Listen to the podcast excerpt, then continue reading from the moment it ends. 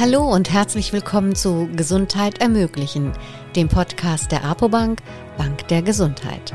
Mein Name ist Elke Spiegler und ich freue mich, dass ihr wieder eingeschaltet habt und dabei seid.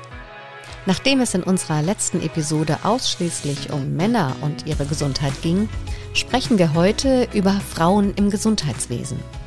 Dazu haben wir uns eine Expertin eingeladen, die uns insbesondere etwas zu Ärztinnen und Zahnärztinnen sagen kann, denn sie ist die Präsidentin des Deutschen Ärztinnenbundes und Vorständin bei den Spitzenfrauen Gesundheit.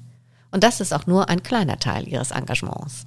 Herzlich willkommen, liebe Frau Dr. Christiane Groß. Ja, ich freue mich, dass ich heute dabei sein kann. Frau Dr. Groß, im Gesundheitswesen ist der Frauenanteil mit über 70 Prozent sehr hoch. Das bedeutet aber nicht, dass Frauen im selben Maß mitentscheiden oder gar, dass die Strukturen weiblich geprägt werden. Ist das auch der Grund, warum Frauennetzwerke nach wie vor aufgesucht werden? Ich glaube, dass das der Grund ist, dass Frauennetzwerke immer mehr aufgesucht werden und dass es sich immer mehr Netzwerke auch zusammenfinden ich bin schon sehr lange in der Berufspolitik drin. Mhm. Äh, ich muss immer schmunzeln, wenn ich dran denke, wie mich damals ein Kollege geworben hat. Er hat gesagt, wir brauchen eine Quotenfrau. Und ich habe gedacht, na ja, was soll das? Habe aber mitgemacht und ähm, ja, ab der Zeit war ich eine Quotenfrau, aber ich war tatsächlich auch nicht überzeugt von Quote. Mhm. Habe gedacht, das ist so ein Wort. Ähm, ich habe sehr lange gebraucht, bis ich verstanden habe, dass wir Frauen uns vernetzen müssen und dass auch Quoten notwendig werden, einfach um voranzukommen. Also tatsächlich habe ich etwas länger gebraucht, äh, um das zu verstehen. Ja. In welchem Lebensabschnitt waren Sie denn äh, zu der Zeit? Na, meine Kinder waren aus dem Gröbsten raus. Ich war in einer Situation, die sich heute junge Ärztinnen auch noch kaum vorstellen können. Es gab keine Kinderbetreuung ausreichend. Mhm. Es gab eine Weiterbildungszeit, die gerade mal zwei Jahre äh, reduziert werden durfte. Es gab im Grunde genommen überhaupt keine Teilzeitstellen in den Krankenhäusern. Also Weiterbildung in Teilzeit war so etwas wie eine Nadel im Heuhaufen finden. Mhm. Und wenn ich das betrachte, sind wir ein ganzes Stück schon weitergekommen. Ja, das war also Ende der 90er Jahre. Mhm. ist noch nicht so lange her, aber dann mhm. muss ich das vorstellen, dass sich tatsächlich doch eine ganze Menge verändert hat. Also ich bin seit, seit 1997 in der Berufspolitik und zwar in der Ärztekammer Nordrhein aktiv. Mhm. Bin dort auch seit 2005 Mitglied des Vorstandes und in dieser Zeit ist es mir immer klarer geworden, dass es für Frauen tatsächlich schwer ist, gerade auch in diesen Netzwerken und in diesen Vernetzungen, vielleicht müsste ich es mal so sagen, äh, nach oben zu kommen. Und es ist mir eben auch sehr früh klar geworden, dass dort zu wenige Ärztinnen aktiv sind. Und das sind beide Probleme, die ich jetzt sofort anspreche. Das eine ist, dass wir viel mehr Frauen motivieren müssen, dort mitzumachen. Aber wenn wir sie motiviert haben, müssen wir ihnen auch die Chance geben, nach oben zu kommen, also in Spitzenpositionen reinzukommen. Und das ist nicht nur in den Gremien, sondern das ist im ganzen Berufsleben so. Ja, also wir haben inzwischen knapp 50 Prozent arbeitende Ärztinnen. Und wenn ich in die leitenden Positionen, jetzt in Kliniken reingehe, Kommt ein bisschen drauf an, welche Kliniken ich mir angucke, aber mhm. die Universitätskliniken sind unter 15 Prozent weibliche Lehrstuhlinhaberinnen. Mhm. Das ist äh, dramatisch bei, bei 50 Prozent Ärztinnen. Ja. Ja, jetzt gucken Sie heute natürlich auf die Situation schon mit viel Erfahrung. Mich würde mal interessieren, Sie sind Allgemeinmedizinerin, äh, Psychotherapeutin. Wie haben Sie das als junge Frau empfunden? Also ich wollte nie Allgemeinmedizinerin werden und ich wollte auch sicher keine Psychotherapeutin werden. Das bin ich genau. ich wollte äh, Gynäkologin werden, das war mhm. eins.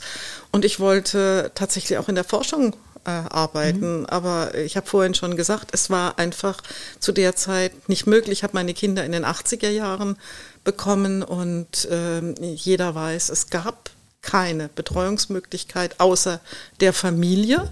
Mhm. Und meine Familie war 350 Kilometer weit entfernt. Mhm. ich konnte das nicht und es gab eben keine Teilzeitstellen. Mhm. Ja, und dann habe ich irgendwann geguckt, wo kam ich rein? Mhm.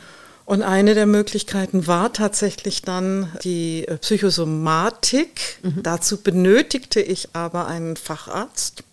Das war damals möglich, den praktischen Arzt zu machen mit äh, dreijähriger Weiterbildung, um überhaupt die Zusatzbezeichnung Psychotherapie führen zu können. Mhm. Und so bin ich dann letztendlich als ärztliche Psychotherapeutin tätig geworden, bin sehr zufrieden damit mhm. und habe auch das Gefühl, es hat mich erfüllt, aber es war keine Planung. Ja, das ist, das ist ja spannend. Also das heißt äh, wirklich auch das Thema, wie kann ich als Frau mich beruflich verwirklichen, hautnah zu spüren bekommen. Mhm. Ja. ja. Äh, vielleicht etwas, was ich schon häufiger erzählt habe. Ich habe einen Workshop gemacht vor einiger Zeit beim BVMD, bei den äh, Studierenden. Mhm habe da eine Anfangsrunde gemacht und für mich wurde eben genau das klar, was mir passiert ist. Die jungen Frauen, die dort saßen, hatten zwar alle eine ungefähre Vorstellung, wo sie mal landen würden, ein ungefähres Fach, während die jungen Männer, die dort saßen, eine ganz klare Vorstellung hatten, welches Fach sie machen würden und in welcher Position sie landen würden. Und das ist mir dann nochmal klar geworden, dass wir Frauen tatsächlich dadurch, dass wir wahrscheinlich in unserer Lebensplanung immer die Kinder mit schon von vornherein mit einbeziehen und weil wir natürlich auch eine traditionelle Sichtweise haben, äh, sehr vorsichtig sind mit der Formulierung, wo wir landen wollen. Mhm. Vielleicht ist das aber auch einer unserer Knackpunkte, ja, dass wir keine klare Zielsetzung haben, so wie die jungen Männer. Ja, und vielleicht damit aber auch flexibler sind. Ne? Man weiß es nicht. Eben, man, man weiß es nicht. Ich glaube, das Frauenthema ist ja jetzt kein reines Frauenthema mehr. Ich habe jetzt kürzlich ein Video gesehen, da ging es um Gewalt gegen Mädchen. Da haben die Jungs mitgetanzt. Und es gibt eine Bewegung He for She. Was verbirgt sich denn dahinter? Also da kann ich einfach nur von meiner Erfahrung berichten, äh, dass äh, die Sensibilität Sensibilität oder die Sensibilisierung zum Beispiel in den Gremien ähm, etwas damit zu tun hatte, wenn wir Männer mit an Boot bekommen haben. Also wenn zum Beispiel äh, Männer auch wussten, wie es ist, alleinerziehend zu sein, dann, dann haben sie viel mehr auch die Erfahrung, wie es Frauen geht. Und ähm, wir bekommen auch Väter, die jetzt sehen, wie es den Töchtern geht, mit auf unsere Seite. Und tatsächlich, seitdem wir diese Möglichkeit haben, dass wir die Männer mit äh, in unserem Boot sitzen haben, die eben wissen, worum es geht, die wissen, dass Frauen tatsächlich an vielen Stellen es schwieriger haben oder behindert werden. Seit der Zeit ist die Sensibilität viel höher. Und ich finde also die Bewegung He for She wirklich hervorragend. Mhm. Und andererseits kann man, also ich glaube, bei vielen, vielen Kommentaren von mir oder auch bei Podcasts oder auch bei Bemerkungen immer hören, dass ich sage, aber das ist kein Problem, was tatsächlich nur alleine Frauen betrifft, sondern es betrifft an vielen Stellen auch Männer, sei es die Gendermedizin, sei es die jungen Männer, die auch nicht in den Gremien nach oben kommen. Also ich formuliere das ganz oft so und sage, mhm. aber ich kämpfe hier ja nicht nur für die Frauen, sondern auch an vielen Stellen für die Männer. Und umgekehrt wird auch ein Schuh draus. Also wenn wir die mit reinkriegen, werden wir an dem Thema etwas schneller vorankommen. Jetzt haben wir gerade schon gehört, dass Sie in die Berufspolitik eingestiegen sind. Ich habe Sie jetzt auch vorgestellt als Präsidentin des Deutschen Ärztinnenbundes. Wie ist es denn dazu gekommen? Da bin ich eigentlich eher reingerutscht mhm. und zwar tatsächlich über Kontakte mit meinen beiden Vorgängerinnen mhm. auf dem auf den deutschen Ärztetagen, die mich einfach neugierig gemacht haben. Ich war schon lange Mitglied im deutschen Ärztinnenbund, aber so wie viele eher ja, passives Mitglied. Mhm. Und auf den deutschen Ärztetagen habe ich dann eben meine beiden Vorgängerinnen kennengelernt, habe aber auch in dem ganzen Kammerbereich festgestellt, wie schwierig es ist für Frauen tatsächlich nach oben zu kommen.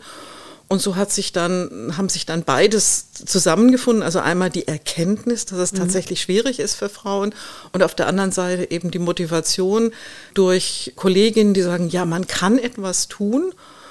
Und so habe ich mich dann 2013 bereit erklärt, als Vizepräsidentin zu kandidieren, nicht ahnend, dass 2015 äh, meine Vorgängerin außer der Reihe zurücktrat und ich dann in die mhm. Position reinrutschte. Und ich muss ganz ehrlich sagen, ich bin froh, dass ich das heute bin. Ich bin mhm. froh, dass ich diesen Weg gegangen bin.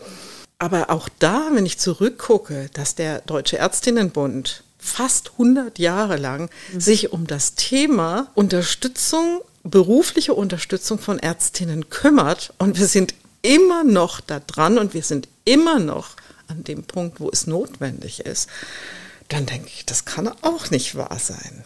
Ja, es gibt ja natürlich, also 100 Jahre zurück, ja einiges, was Frauen erreicht haben. Äh, Wahlrecht, Gleichberechtigungsgesetz, da ist ja schon ganz viel passiert. Und ich glaube, man kann ja zu Recht sagen, ohne das wirklich außergewöhnliche Engagement von Frauen wäre da sicherlich gar nichts passiert. Und Sie haben ja eben schon gesagt, also wir sind schon ziemlich weit. Was ist es, was das noch erforderlich macht? Sind es wirklich die Spitzenpositionen, die Führungspositionen oder gibt es noch mehr? Naja, wenn wir das betrachten, dass gerade in den Spitzenpositionen so wenig Frauen sind, dann erkläre ich immer, dass es fehlt der weibliche Blick. Mhm. Es fehlt ja in den Spitzenpositionen genau diese Erfahrung, die ich zum Beispiel gemacht habe, ja, dass mhm. es schwierig ist, Kinder zu betreuen, dass es schwierig ist, die Weiterbildung zu organisieren, dass es schwierig ist, in die Spitzenpositionen reinzukommen. Das ist etwas, was wir wissen. Mhm. Das ist aber etwas, was viele Männer, nicht alle, aber viele Männer einfach gar nicht wahrnehmen, weil mhm. sie da in den Spitzenpositionen sind und denken, sie wissen, wie die Welt funktioniert, mhm. aber sie wissen vielleicht nicht, wie die Welt für die Frauen funktioniert. Und auch da ändert sich natürlich etwas. Ja. Also ich glaube, dass wir in einem Umdenken der Gesellschaft schon sind.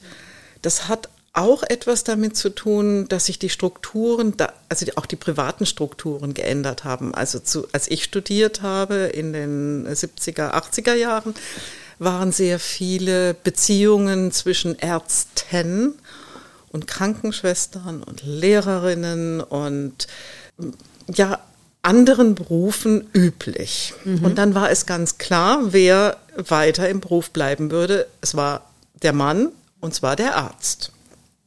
Und wenn ich heute äh, mal in die Kolleginnen und Kollegenschaft hineinschaue, dann haben wir unglaublich viele Arzt-Ärztinnen-Paare. Mhm. Und das verändert natürlich etwas, weil der andere, also der Mann, weiß natürlich, wie es auch wie es, wie es der Frau geht mit der Weiterbildung. Ja, die Frau kann auch einfordern, weil sie sagt, also es kann ja nicht sein, dass du alleine deine mhm. Karriere machst. Und also das hat, das hat mhm. sehr viel verändert. Mhm. Dazu kommt dann noch, ähm, dass sich die Gesellschaft verändert, die, ähm, die, jungen, die junge Generation einfach auch mehr Wert auf Privatleben legt. Mhm. Auch, also nicht, nicht nur die Frauen, auch die auch Männer. Auf, ne? Auch auf Kinder, ja. Dass es wichtiger ist, dass, äh, dass, dass Väter auch wissen, wie wichtig sie für Kinder sind und nicht nur zum Arbeiten und nicht nur zum Geld verdienen. Mhm. Und ich glaube, das kommt alles zusammen. Also das heißt, wir befinden uns wirklich in einer Umbruchssituation, mhm. die mich durchaus positiv in die Zukunft schauen lässt. Also ich kann mir durchaus vorstellen, wenn sich die Führungsrolle mal ändert und frauenfreundlicher wird und nicht unbedingt zwangsläufig 16 Stunden Arbeiten am Tag bedeutet, dass der ein oder andere Mann davon sicherlich auch profitieren wird. Das ist was, was ich gerade in den letzten, ich glaube, zwei Jahren immer wieder sage. Wieso müssen Ärztinnen und Ärzte eigentlich so viel arbeiten? Mit, ja. mit einer Selbstverständlichkeit mhm. erwartet die Gesellschaft das von Ärztinnen und Ärzten. Würden wir an einen Punkt kommen, wo eine Ärztin oder ein Arzt, beide, 40 Stunden in der Woche arbeiten, und zwar mhm. inklusiv Wochenenddiensten, inklusiv Nachtdiensten, mhm. inklusiv Notdiensten, dann hätten wir auf einmal unglaublich viel Freiraum, mhm. auch für die Familie, für Privatleben. Wir könnten Weiterbildung so gestalten, dass sie Vollzeit gestaltet werden kann. Wir hätten nicht das Problem, dass Ärztinnen und Ärzte die in die Weiten der Weiterbildung in Elternzeit sind, ihre Weiterbildungszeit bis ins Unendliche verziehen müssen. Ja? Mhm. Ich frage mich, warum ist das nicht möglich? Mhm. Und das wiederum hat etwas damit zu tun, weil alle gewohnt sind, dass Ärztinnen und Ärzte immer noch sagen, okay, packen wir noch eins drauf. Wir können den Patienten oder wir können ja die Patientin nicht einfach so liegen lassen. Wir müssen hier was tun. Mhm. Und darauf verlässt sich die Gesellschaft. Und das macht mhm. mich zunehmend ärgerlich. Mhm. Und manchmal hilft ein Blick über Landesgrenzen, zum Beispiel in den Norden. Äh, die nordischen Länder haben da schon eine ganze Menge mehr erreicht, mhm. was diese Strukturen angeht. Ja, da ist das Gesundheitssystem gefragt, da ist ja. die Politik gefragt. Ja, absolut. Dem muss man Einhalt gebieten. Ja, ja kommen wir nochmal auf das Frauennetzwerk zurück. Das heißt, der Ärztinnenbund ist gesundheitspolitisch aktiv, unterstützt Frauen, haben wir gerade gehört. Wie ist es denn mit dem Netzwerken? Hat sich das denn auch verändert über die Jahre im Laufe der Zeit? Was suchen Frauen in einem Ärztinnenbund heute? Ja, ich glaube, das hat sich auch verändert. Also früher war es eher sozusagen, wir schließen uns äh, regional zusammen und wir lernen uns kennen. Und heute ist es eher so, dass die jungen Frauen oder die Frauen, die in solche Netzwerke gehen, auch erwarten, dass da was kommt. Und das wiederum ist etwas Schwieriges, wenn das Ganze nur auf ehrenamtlicher Basis passiert. Mhm. Wir bewegen eine ganze Menge. Aber wir brauchen auch Leute oder Frauen, die uns im Rücken stehen, ja, so dass mhm. ich, wenn ich zum Beispiel in Berlin mit den Politikern rede, mhm. Dann muss ich das Gefühl haben, ja, da stehen eine ganze Menge Ärztinnen hinter mhm. mir. Mhm. Also wir brauchen auch die passiven Mitglieder.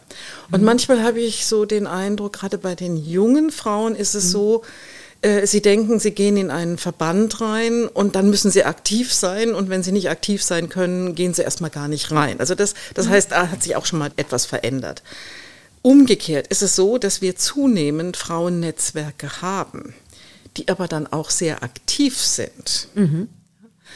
Und leider muss ich auch manchmal sagen, habe ich den Eindruck, wir erfinden auch öfter die Räder, die dann parallel erfunden werden.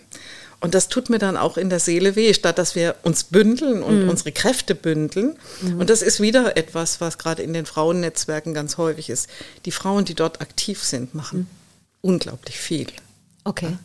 Also wenn Sie gerade auch zum Beispiel in, in die Ärztekammer oder in mhm. die KV reinschauen, die Frauen, die dort aktiv sind, ja, die sind in ganz, ganz vielen Bereichen aktiv. Ja, ich habe mir auf Ihrer Seite mal angeschaut, die ehrenamtlichen Tätigkeiten. Also das äh, füllt Seiten. Äh, das ist wirklich unglaublich, wie aktiv Sie da sind. Und äh, was tut Frau, um diese Bewegung, dieses Ziel Gleichberechtigung, dieses Ziel sich gegenseitig stärken, was tut Frau am besten, um da zu unterstützen? Auch wenn ich jetzt sage, ich bin vielleicht nicht äh, in der Lage, als aktives Mitglied etwas voranzutreiben. Was sollte Frau tun? Also das Minimum, was mir dazu einfällt, ist wählen zu gehen, wenn eine Wahl ansteht. Mhm. Ja.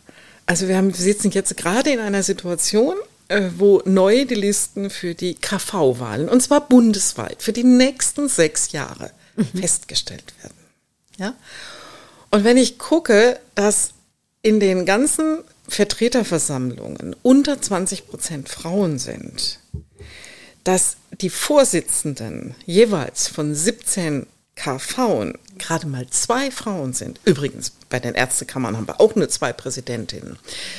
Dann fängt es an, dass wir uns unten aktiv beteiligen müssen. Also mhm optimal wäre, wir würden mehr Frauen finden, die sich überhaupt bereit erklären, zum Beispiel in die Vertreterversammlung oder in Kammerversammlungen zu gehen. Mhm. Wenn unten mehr wären, wenn mehr Mitglieder da wären, dann könnte man mehr in die Spitzenpositionen, in die Vorstände reinbringen. Mhm. Und dann hätten wir auch mehr Chancen, tatsächlich die ganz großen Spitzen zu erreichen. Und mhm. selbst wenn wir schon in den Vorständen sind, und ich weiß, von was ich da spreche, wir können mehr von unserem weiblichen Blick reinbringen. Wir können mehr die Sensibilität erhöhen, dass es tatsächlich eine, eine andere Situation ist, ob man als Ärztin arbeitet oder als Arzt arbeitet, zumindest in vielen Bereichen. Also, und wenn ich das nicht tue, dann sollte ich wenigstens wählen. Und zwar ja. so wählen, dass ja. möglichst Frauen auch dort reinkommen. Mhm. Also das ist das Minimum. Äh, wir haben aber nicht nur die KV, wir haben die und die, und die Ärztekammern, wir haben die ganzen Fachverbände, wir haben die Berufsverbände. Und auch da gucke ich nicht ganz so pessimistisch. Also ich beobachte das Ganze seit etwa 2015 mhm. genau und habe aber festgestellt, als ich 2015, 2016 mir die Spitzenpositionen angeguckt habe, gab es fast keine Frau mhm. in den Vorständen Inzwischen gibt es nur noch einen Verband, der keine Frau im Vorstand, im Vorsitz hat. Den nennen Vorsitz. wir jetzt nicht, oder? Nein, den nennen wir jetzt nicht. Ich glaube, der Verband weiß es. Mhm. Bis vor kurzem war es auch die Deutsche Krankenhausgesellschaft, die ich immer aufgeführt habe. Aber die hat inzwischen auch zumindest, ich glaube, eine Frau mit im, im Vorsitz. Also ich spreche jetzt über die Vorsitz. Ja. Mhm. Bei den Vorständen hat es sich, glaube ich, inzwischen bei fast allen verändert. Hoffe ich wenigstens. Mhm. Ich würde ganz gern nochmal zurückgehen zu unseren Zuhörerinnen, die jetzt sagen, okay, in die Spitzenposition, das ist für mich noch ein bisschen weit weg, aber ich möchte etwas tun. Vielleicht gerne nochmal auf den Ärztinnenbund eingehen. Was bringt es mir denn, als Mitglied da reinzugehen? Also ich habe jetzt auf der Website schon mal gesehen, Mentorship ist ja eine tolle Sache. Ist das das äh, Zugpferd des Ärztinnenbundes? Ist es das, was am meisten nachgefragt wird? Oder was erwarten junge Frauen heute, wenn sie in den Ärztinnenbund gehen? Eins, dieses Mentorennetzwerk ist übrigens eines der ältesten Mentorennetzwerke, die wir im ärztlichen Bereich haben. Und es ist sicher eines der Zugpferde für junge Frauen. Und wir haben es auch viel, viel breiter aufgestellt. Also es geht nicht nur um Wissenschaft, und Spitzenpositionen, sondern zum Beispiel auch über Gremienarbeit und es geht um Fragen, äh, wie gehe ich in eine Praxis rein. Also wir suchen wirklich sehr breit und das ist tatsächlich eine der Positionen, die, ähm, die ich glaube auch sehr reizvoll für junge Ärztinnen sehe. Eine andere ist, sich aktiv zu beteiligen. Das ist jetzt ganz neu wo wir auch jetzt merken, ja, wir möchten, die jungen Frauen möchten mitmachen.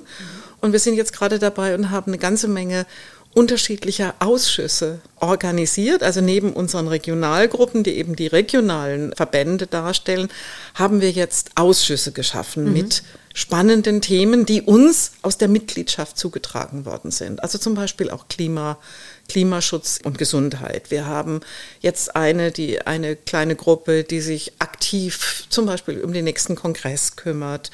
Das heißt, welche Themen äh, kommen da und mhm. was machen wir alles? Wir haben eine Gruppe, die sich um Führungspositionen äh, kümmert, also tatsächlich mhm. mehr aktiv auch aus der Mitgliedschaft mitmachen können. Wir haben einen ganz tollen Ethikausschuss, der auch schon ganz viele Stellungnahmen formuliert hat, die wir tatsächlich dann auch an die Gesundheitspolitik herantragen. Mhm. Und dann ein Thema, mit dem wir als Ärztinnenbund tatsächlich im Moment auch sehr, sehr, sehr aktiv sind, ist die Umsetzung der Mutterschutzregelung. Ja, das war etwas, was tatsächlich immer schon unser Bedürfnis war, da etwas zu verändern. Auch da kommen wir aus einer ganz unterschiedlichen Zeit. Bei mir war es üblich, dass man bis sechs Wochen vor der Geburt gearbeitet hat, aber man musste keine Nachtdienste mehr machen und man musste nicht mehr in den OP. Danach gab es eine Zeit, wo es tatsächlich sehr, sehr schwierig war, für Kolleginnen weiterzuarbeiten. Das sollte dann mit dieser neuen Gesetzgebung verändert werden. Und leider, leider ist es verschlimmert worden. Wie konnte das passieren? Ich glaube, es ist natürlich so, dass äh, juristische Formulierungen manchmal äh, schwierig zu deuten sind und äh, gerade die Haftungsfrage ist etwas, die einfach nicht ganz klar formuliert ist. Mhm. Und in dem Moment, wo die Haftungsfrage nicht klar formuliert ist, schiebt jeder es weiter. Und das ist ein Riesenproblem. Ja, in der, gut, in der Pandemie ist es jetzt sowieso völlig mhm. aus dem Ruder gelaufen weil also fast jede Ärztin, die schwanger ist, ein Beschäftigungsverbot jetzt in der Pandemie hat. Mhm. Aber davor war es eben auch schon so, dass es ganz schwierig ist und äh, wir sind im Moment dabei und suchen letztendlich positiv Beispiele. Mhm und wir sind auf der anderen Seite dabei und machen die Politik aufmerksam. Wir haben Briefe geschrieben an die Ministerien. Wir haben Unterstützung im, im gesamten Gesundheitswesen gefunden mit mhm. unseren Briefen. Es ist tatsächlich ein Riesenbedarf. Und zwar ist die Problematik, dass wir als Ärztin natürlich eine ganz, ganz, ganz kleine Menge der Schwangeren im Berufsleben darstellen. Mhm. Und der Ausschuss, der sich mit der Problematik der Gefährdungsbeurteilung beschäftigen muss, ja, der also darf, äh, darf da Definitionen schaffen muss, der macht es ja nicht nur für die Ärztinnen, sondern mhm. der macht es für die gesamte Gesellschaft. Ja. Und aber gerade im Gesundheitswesen ist das Dilemma, dass dadurch die Frauen einmal in der Karriere noch weiter nach hinten geschoben werden, weil sie noch früher ihre Weiterbildung unterbrechen müssen. Das heißt, die Männer ziehen alle dran vorbei. Mhm. Ja. Es ist die Problematik, dass wir eben in einer besonderen kritischen Situation sind, aber es gibt Möglichkeiten und diese mhm. Möglichkeiten müssen wir finden. Mhm. Ja. Äh, es ist noch viel schlimmer. Es ist noch viel schlimmer. Denn der Ärztinnenbund, also meine Vorgängerin, meine Vorvorgängerin Astrid Büren hat sich extrem dafür eingesetzt, dass der Mutterschutz auch für Schülerinnen und Studentinnen gilt. Und es ist so ein Bumerang, gerade für Studentinnen in der Human- und in der Zahnmedizin geworden. Die dürfen ihre Kurse nicht mehr machen. Das heißt, die fliegen jetzt schon im Studium raus. Ja?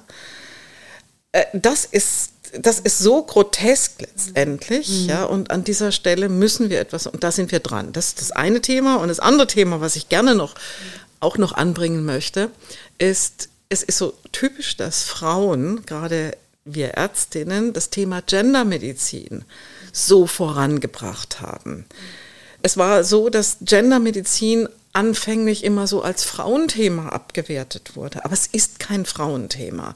Aber die Frauen haben es vorangebracht. Und jetzt langsam weichen die Grenzen auf, nicht zuletzt auch durch Corona, weil man also festgestellt hat, dass teilweise Männer schwerer betroffen sind. Und trotzdem ist es so, wenn wir schauen, gibt es Daten zu Corona und Gender, dann sind die immer noch nicht ausreichend. Aber mhm. Gendermedizin ist ein auch ein Herzensthema des Ärztinnenbundes und zwar von Anfang an. Ja, ich glaube wahrscheinlich auch dadurch, dass wir jetzt ja auch schon von individualisierter Medizin sprechen, personenbezogen, bleibt es ja gar nicht aus. Also ich sage immer, äh, Gendermedizin ist Medizin für Männer und Medizin für Frauen. Mhm. Und es muss daraus werden Medizin für Junge, für Kinder, mhm. für Ältere. Und damit sind wir als Gendermedizin auf dem Weg zur personalisierten Medizin, ganz klar. Ja. ja. Ein erster Schritt. Ja. Was den Ärztinnenbund angeht, äh, die Frage, die ich mir gestellt habe, Sie haben jetzt Ausschüsse, die zu Themen sind. Gibt es auch Fachgruppen im Ärztinnenbund? Das wollen wir schaffen. Das ist das nächste auf unserer Liste. Ja, ja. ja. ja. Das heißt, ja. ja weil ich glaube, da ist auch ein großer Bedarf äh, mittlerweile dadurch, dass das Regionale nicht mehr so im Vordergrund steht. Äh, und mhm. wenn man dann bundesweit guckt, äh, ich glaube, dann äh, gibt es auch ein Interesse an Fachgruppen. Mhm. Also ich denke, ein Beispiel ist ja zum Beispiel unser Ethikausschuss, den mhm. es schon sehr, sehr, sehr lange gibt. Mhm. Und wir haben tatsächlich schon mehrfach darüber gesprochen, wie wir das umsetzen. Und mhm. ich habe aber auch schon gesagt, wir sind immer ein kleiner aktiver Teil. Und wir sind jetzt froh, dass wir das mit den Ausschüssen schon mal verändert haben. Mhm. Wir haben davor schon das komplette Mentorinnen-Netzwerk modernisiert. Das war auch eine Mammutaufgabe. Mhm. Und das nächste ist tatsächlich, dass wir uns Gedanken darüber machen, wie können wir die Fachbereiche besser verzahnen. Ja. Ja, spannend, sehr, sehr spannend. Und wer ist denn der stärkste Partner oder die stärkste Partnerin des Deutschen Ärztinnenbunds? Kann ich so gar nicht sagen. Mhm. Also es ist so, dass wir je nach Thema uns einen aktiven Partner suchen. Also zum Beispiel mhm. das inoffizielle Netzwerk SheHealth ist mhm. natürlich eins, was auch mir einfach dadurch, dass ich hier in der Ärztekammer Nordrhein für das Thema Digitalisierung zuständig bin, sehr am Herzen liegt und mhm. tatsächlich ich bezeichne mich immer als Geburtshelfer, äh, mhm. Frau, Frau Professor Thun mhm. als sozusagen die Mutter, aber ich war dabei, als wir beide dieses äh, Thema geboren haben. Also das wäre zum Beispiel, wenn es um Digitalisierung geht. Mhm. Ähm, wenn es um allgemeine Fragen der Gesundheit geht, dann äh, ist zum Beispiel das AKF, Arbeitskreis Frauengesundheit. Gesundheit, einer Ansprecher. Der Deutsche Frauenrat ist eine, der, ja, der ist ein bisschen weiter weg. Ähm, aber jetzt gerade im letzten Jahr oder in den letzten Jahren ist der Zusammenschluss der Berliner Erklärung, der also mhm. Frauenverbände zusammen, eines, was also wirklich, äh, was uns wirklich auch weit, weit vorangetragen hat und ähm, äh, das Netzwerk Spitzenfrauen Gesundheit, muss ich sagen, auch da gehörte ich, wie hatte ich letztens gehört, zum Nukleus, also okay. zu denen, die tatsächlich ganz am Anfang mit dabei waren und die tatsächlich in der äh, Entstehungsgeschichte auch mit verankert waren. Äh, wobei äh, die Spitzenfrauen Gesundheit nicht nur die Ärztinnen, sondern eher auch die Spitzenpositionen zum Beispiel in Krankenkassen und in, in anderen Institutionen noch mit im Auge haben, während wir als Ärztinnenbund tatsächlich gucken, wo können wir die Ärztinnen und Zahnärztinnen, und das ist etwas, was oft verloren geht, ja. ja. Also wir sind auch ein Verband für die Zahnärztinnen, mhm. bei denen ist aber die Problematik zum Beispiel, was angestellte Tätigkeit angeht, eine andere als bei uns Ärztinnen. Ja, das heißt, die haben andere Weiterbildungsoptionen. Sie arbeiten viel mehr in Praxen. Sie sind schneller dabei, auch eine eigene Praxis zu übernehmen. Das heißt, wir haben eine klein bisschen andere ja, Berufsfragen. Aber wären Sie auch im Mentoring-Programm dabei? Also Aber absolut, ja. ja. Wir sind okay. ja auch froh darüber, mhm. dass äh, unsere Schriftführerin eine Zahnärztin ist. Und ganz oft war zumindest im Vorstand zumindest eine Zahnärztin mit dabei. Also mhm. insofern. Mhm. Und Frau äh, Dr. Brandl-Riedel ist ja auch aktiv auch im Zahnärzteverband. Also insofern haben wir da auch eine äh, entsprechende Ansprechpartnerin. Wir haben einen guten Kontakt ähm, zum Verband der Zahnärztinnen. Mhm. Ja, auch da sind Überschneidungen von Mitgliedschaften.